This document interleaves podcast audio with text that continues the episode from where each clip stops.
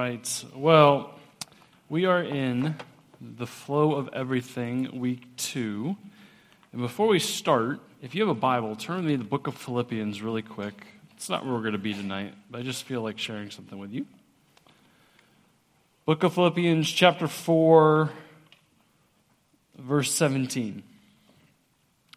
So, generosity is one of those words that you hear it and you have like a connotation to it. And some people have been on the, res- the reciprocation, or not the reciprocation, they've been the recipient of generosity. And so it's a very sweet word, and you hear it, and there's something about it that reaches out to you that you want to be a part of it. You, you want to receive it, you also want to give it. And there's sometimes you hear that word, and this is what goes through your ears.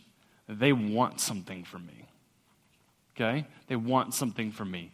And Paul taught about generosity to the book, in the book of Philippians, but to the Philippians church. And here's what you need to know about the Philippians church they were one of the most generous churches that we have on record. In fact, Paul says for a while that they were the only church that was helping him. And here in the letter, he's talking to them a little bit more about what generosity looks like. And look what, listen to what he says in verse 17. He says, Not that I seek the gift but I seek the fruit that increases to your credit. And so when Paul is talking to them about generosity, he's saying is this I'm not looking for your gift. I'm not looking for the thing which you can give to me. Here's what I understand about generosity when you participate in it, you will be blessed far beyond you can imagine. I'm not talking about materially, I'm talking about what happens in joy in your relationship with Christ when you participate in this. And so Paul is saying, look, don't miss out on the blessing of generosity. I, I don't want your money. I'm not looking for what you have. And so I'm here to talk about generosity tonight, and here's what I want to tell you I'm not here looking for anything. I don't want anything from you. I'm not looking for anything that comes. Like, I, I just want to talk to you about something that I see in Scripture that I think is really, really, really cool. Okay? And so, where we're going to be tonight is in the book of First Kings. Okay? The book of First Kings. So, if you don't know where that is, it's way, way, way back, like a whole chunk back. And it's right after the books of Samuel, and there's two of them. And we're going to be in the first one in 1 Kings chapter 17. And we're going to be talking about one of my favorite dudes. And his name is Elijah. Okay? So when I hear the name Elijah, I instantly go to the story of the calling down to the fire. You guys heard that story before? Hey, raise your hand if you've heard that story. I just want to kind of say, okay. All right, so Elijah um, got in this um, duel with the prophets of Baal or Baal or however you want to pronounce it and they were trying to say, no, our God's the real God. And, and Elijah was like, no, the one true God is the real God. And so they had a little duel, right? But they didn't fire guns at each other because they didn't have guns, and they didn't fight with swords because that would have been lame. When you can call down fire from heaven, okay? And so here was the thing they built altars. Elijah built an altar, and the prophets of Baal, the 450 prophets of Baal, built an altar. And the prophets of Baal began to dance around. Can you imagine this? They're dancing around this altar with a bull on it. And they're calling down fire from heaven, right? You know what would happen if we called down fire from heaven right now? Nothing. Okay? And so Elijah begins to taunt them. And he begins to say, hey, why don't you begin to cut yourselves? Okay? Maybe, why don't you begin? Maybe the blood will wake him up. Hey, maybe he's in the bathroom Maybe he's asleep. He can't hear you. Yell louder. Nothing happens. And Elijah does something very odd. He, he builds his altar and he gets the stones, he puts the bull on there, and then he digs a moat, okay, around it. And he has water poured on the altar. Now, have you ever tried to light, light wet wood on fire? Does it happen? So here you have a rain soaked altar, and Elijah sits down and he prays and he says, God, show them who you are, show them your glory. And fire comes down and consumes the bull, the stones, the wood, the water, everything. It's gone, right? Elijah's got some cool stories. But this one happens a little bit before, and it's a much quieter story. There's no fire from heaven, but it's no less miraculous.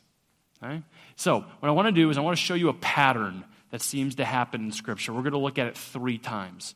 Okay, and the first pattern is going to start in 1 Kings 16, 33, and ah, okay. So here's your first problem. Problem sin. First Kings, and I said, I know I said 17. This is the only verse we're going to read in, in 16. Verse 33, it says this. And Ahab made an Asherah, uh, and Ahab did more to provoke the Lord, the God of Israel, to anger than all the kings of Israel who were before him. Does that sound like a good sentence?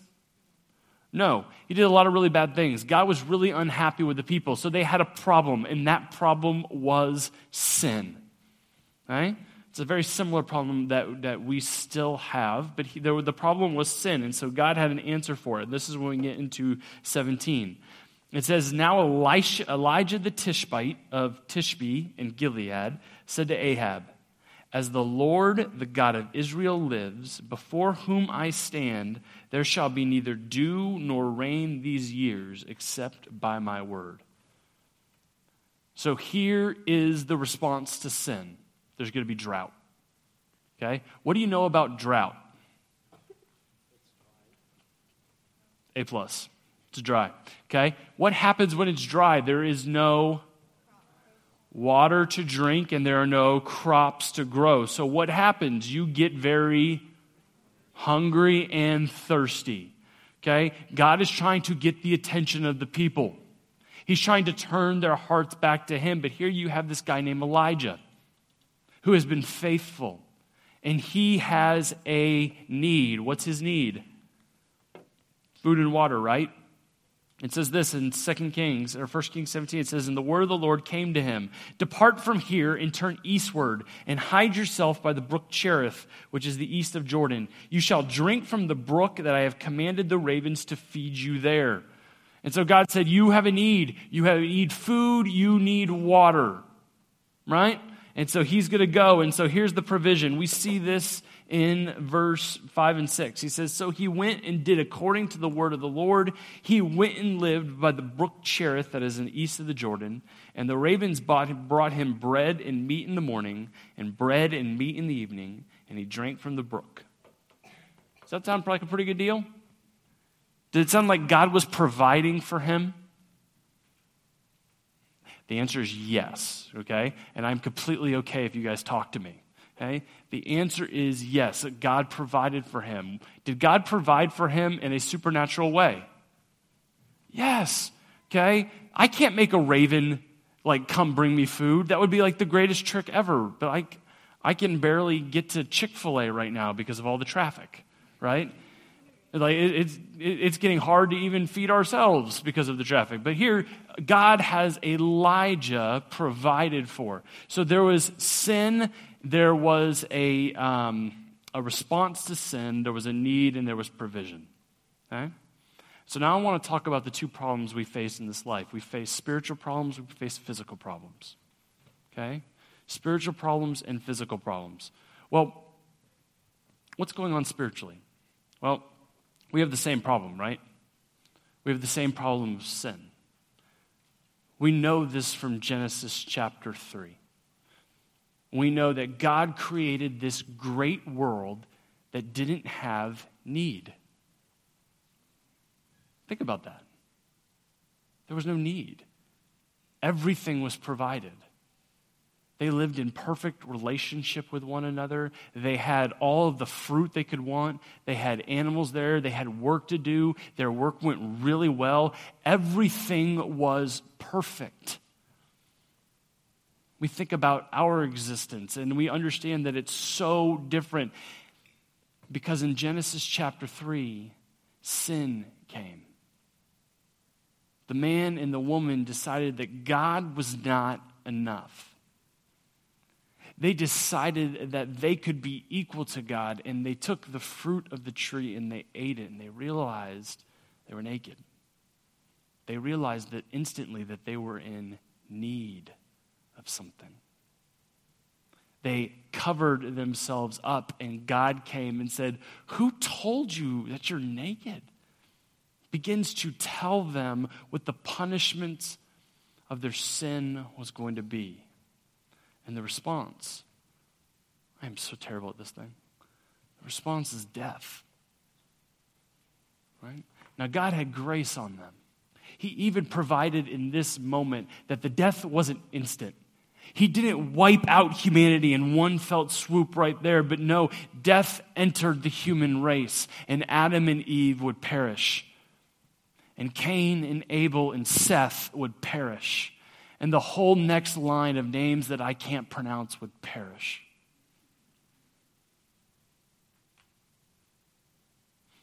And we realize that we have a need. You see, our need for our spiritual problem is salvation where Elijah's problem was that he needed food and water to sustain ourselves, we realize that we are in need of salvation, that there is literally nothing that we can do to save ourselves. We are just like Elijah. We are at the point where we are utterly dependent on God doing something, or we are going to die. The wages of sin is death. But here we have an answer, we have provision. And the provision for us is Jesus. You see, this is how generous our God is. God looked down on us in love and sent his one and only Son. The greatest treasure that he had to give, he poured out to us in grace in the person of Jesus because our greatest spiritual need is met in Him. When we look at what generosity looks like, this is the starting story. We have a generous God who gave his greatest gift to us so that we may not die, but that we may live. And everything else that flows from generosity comes from this. That's the spiritual side. I want to talk about the physical. Right? We have physical needs too. Let's continue reading. 1 Kings 17, chapter 7, or chapter 17, verse 7. It says, And after a while the brook dried up because there was no rain in the land. So God told him to go somewhere. Did Elijah obey? Yes he obeyed and he went there and he drank from the brook and a raven fed him and then all of a sudden the book the brook ran out.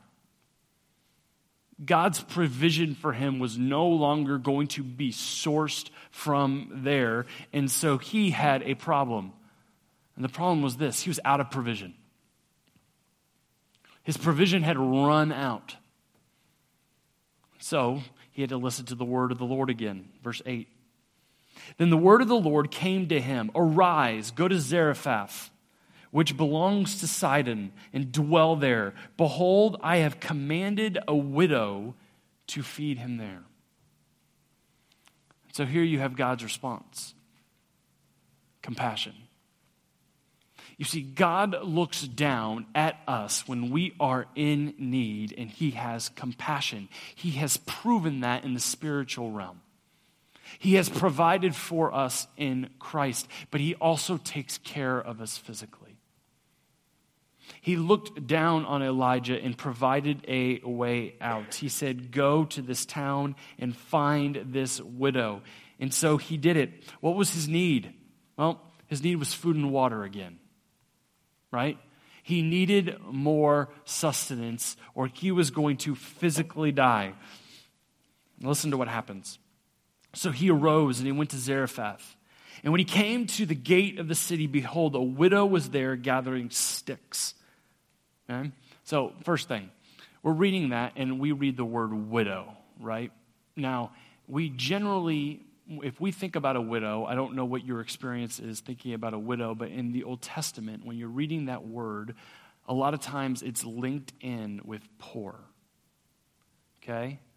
You want to take care of the widow and the orphan. You want to take care of that. They, they don't have a lot of protection in that culture.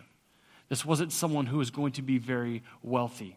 And here Elijah sees her and he says this He called to her and said, Bring me a little water in a vessel that I may drink. And as she was going to bring it, he called to her and said, It's the first thing you notice about this, this lady, right?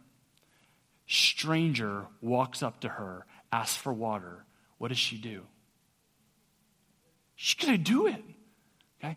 How many times have you been out and someone's asked you for help and your first response is, I don't know you? Huh? Now, you guys are young, and I understand there's some safety things, and I understand that not we shouldn't do everything, but just think about the heart that this woman had for someone who the Lord brought to her. Okay? And think about people in your life that the Lord might bring around you that you might have this response. That you might say, Yeah, I've got some water right here. Okay? He wasn't done asking questions, though. He said, And as she was going to bring it, he called to her and said, Bring me a morsel of bread in your hand. Okay? So Elijah, he's, he's not afraid to ask. Now, why is he not afraid to ask? Right, you got to be louder. God led him there, right? God told him to go.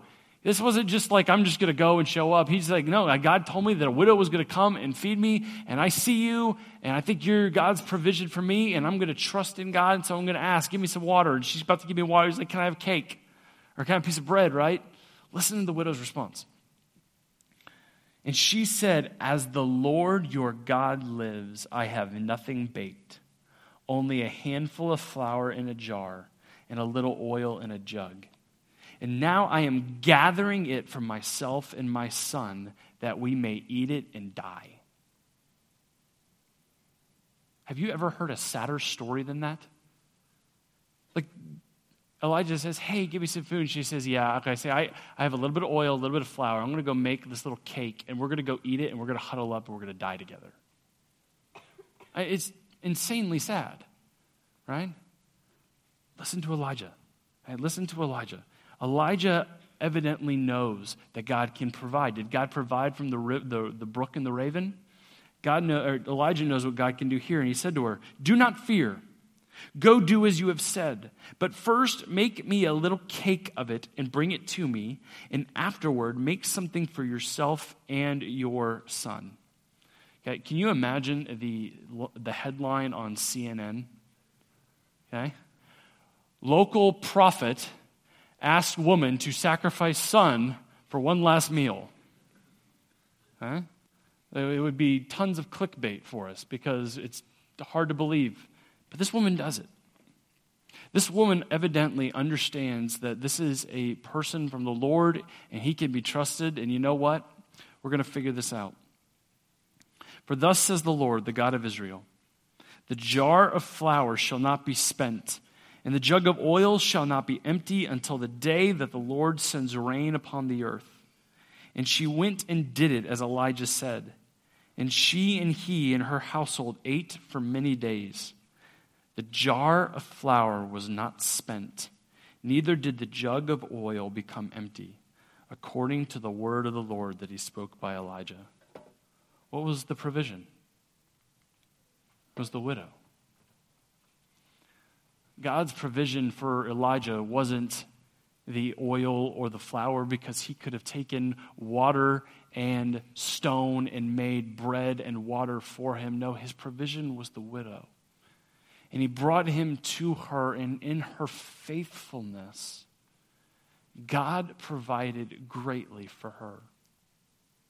The oil and the flour never ran out. Now, I thought about coming up here with a jar of oil and a jar of flour, but I didn't want to clean it up afterward, okay? But if I have oil and flour in a jar and I turn it upside down, what's going to happen? It's going to pour out, right?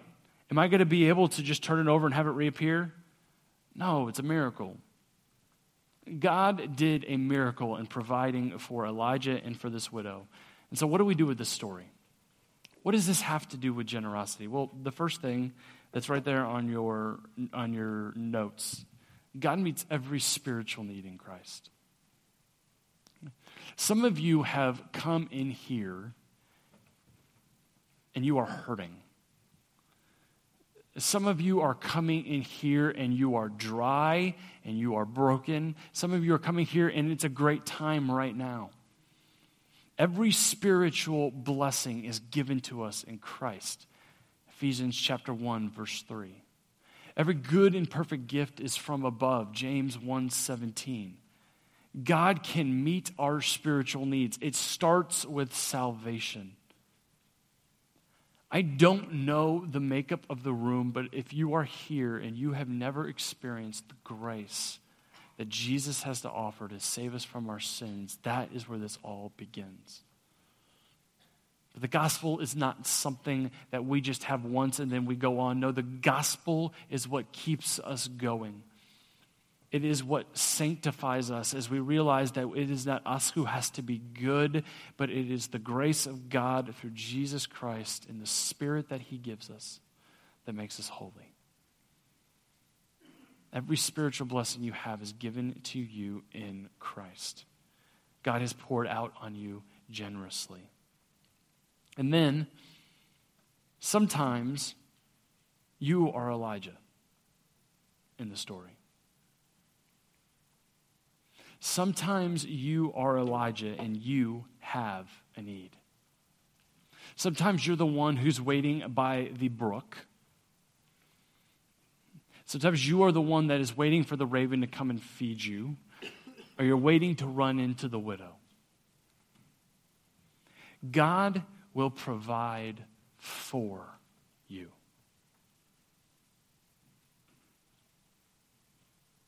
God will provide for you. My question is will you trust Him? Sometimes you have to wait. Sometimes it doesn't come in the timing that you have. Sometimes it doesn't come in the package that you dream up. But every time our God will provide. He says, my, Paul says, My God will supply all of my needs according to his riches in Christ Jesus. He doesn't say he's going to supply all my wants. And so, if you are taking what I'm talking about and applying it to like the Apple 19 watch that's going to come out sometime in, I don't know, 40 years, like you're going to be disappointed. But God says He will meet our needs. There's a passage in Malachi that talks about see how generous you can be and see if I don't pour out the blessings of heaven right? And people see that and like, look, he wants to give us all these blessings. It says, but it says in the text, until every need is met. He promises to meet your needs. Are you in here today and are you Elijah? Are you waiting for a need to be met? Are you trusting in God, the one who can provide? And are you doing that with people in this room? Letting them know where a need is because someone might be able to meet it. Sometimes, though, you're not the Elijah. Sometimes you're the widow. Sometimes you're the widow and you have just a little bit of oil and you have a little bit of flour. Okay? And what I want to tell you tonight is that sometimes God wants to provide through you. Sometimes God wants to provide through you. And my question is the same as for Elijah Will you trust him? You see, the widow didn't have much to give. Right? We're not talking about someone who gave this extraordinary amount, but I'm celebrating her story today. Why? Because she was willing to give what she had. Okay? I don't care if I'm talking to a room full of first through sixth graders. I don't care if I'm talking to junior high and senior high students. I don't care if I'm talking to adults. Everyone has something that they can give. Everyone has a time and a talent and a treasure. And my question is are you willing to trust God with that? Even if He asks something hard for you. I want you to put yourself in the mind of the widow really quick.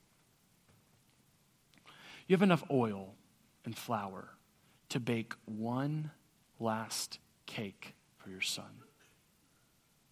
And you feel God calling you to make a cake for someone else first. Do you think it was hard for her to say yes? I'm going to guess the answer is yes. Here's my follow up question, though after the fact, do you think she thinks it was worth it?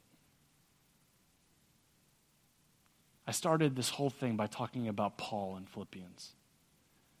And he said, It's not the gift that I want, but it's the fruit in your life. You see, I think the coolest part of the story is not that he took oil and flour and kept it going, right? He does this a lot in 2 Kings chapter 4, she takes a little bit of oil. It's a different widow. Takes a little bit of oil and she starts pouring it into jars and she fills up huge amounts of jars because the oil keeps going. We get to the New Testament, there's two fish and five loaves, or maybe there's, I don't know, there's some, there's some count, right? There's two fish and there's five loaves and he feeds thousands of people.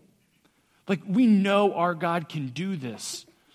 My favorite part of the story is not the multiplication my favorite part is can you imagine the faith of Elijah and the widow? They've just walked through famine and drought and hunger and pain, and they just trusted in the hand of God and they watched Him pour out. What do you think they're going to trust Him for next?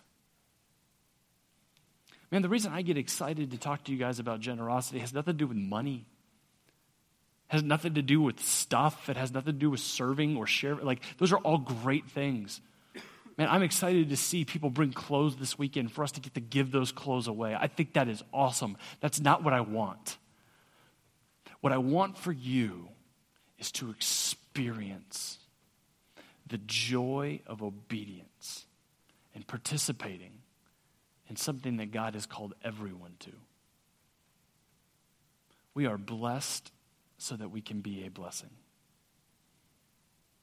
Let me pray for you. Dear Heavenly Father, thank you for an opportunity and to get in your word, to look at stories that you have done in the past that are just amazing. And Father, you have multiplied food, you have multiplied oil and flour. The boundlessness of your miracles is just impressive.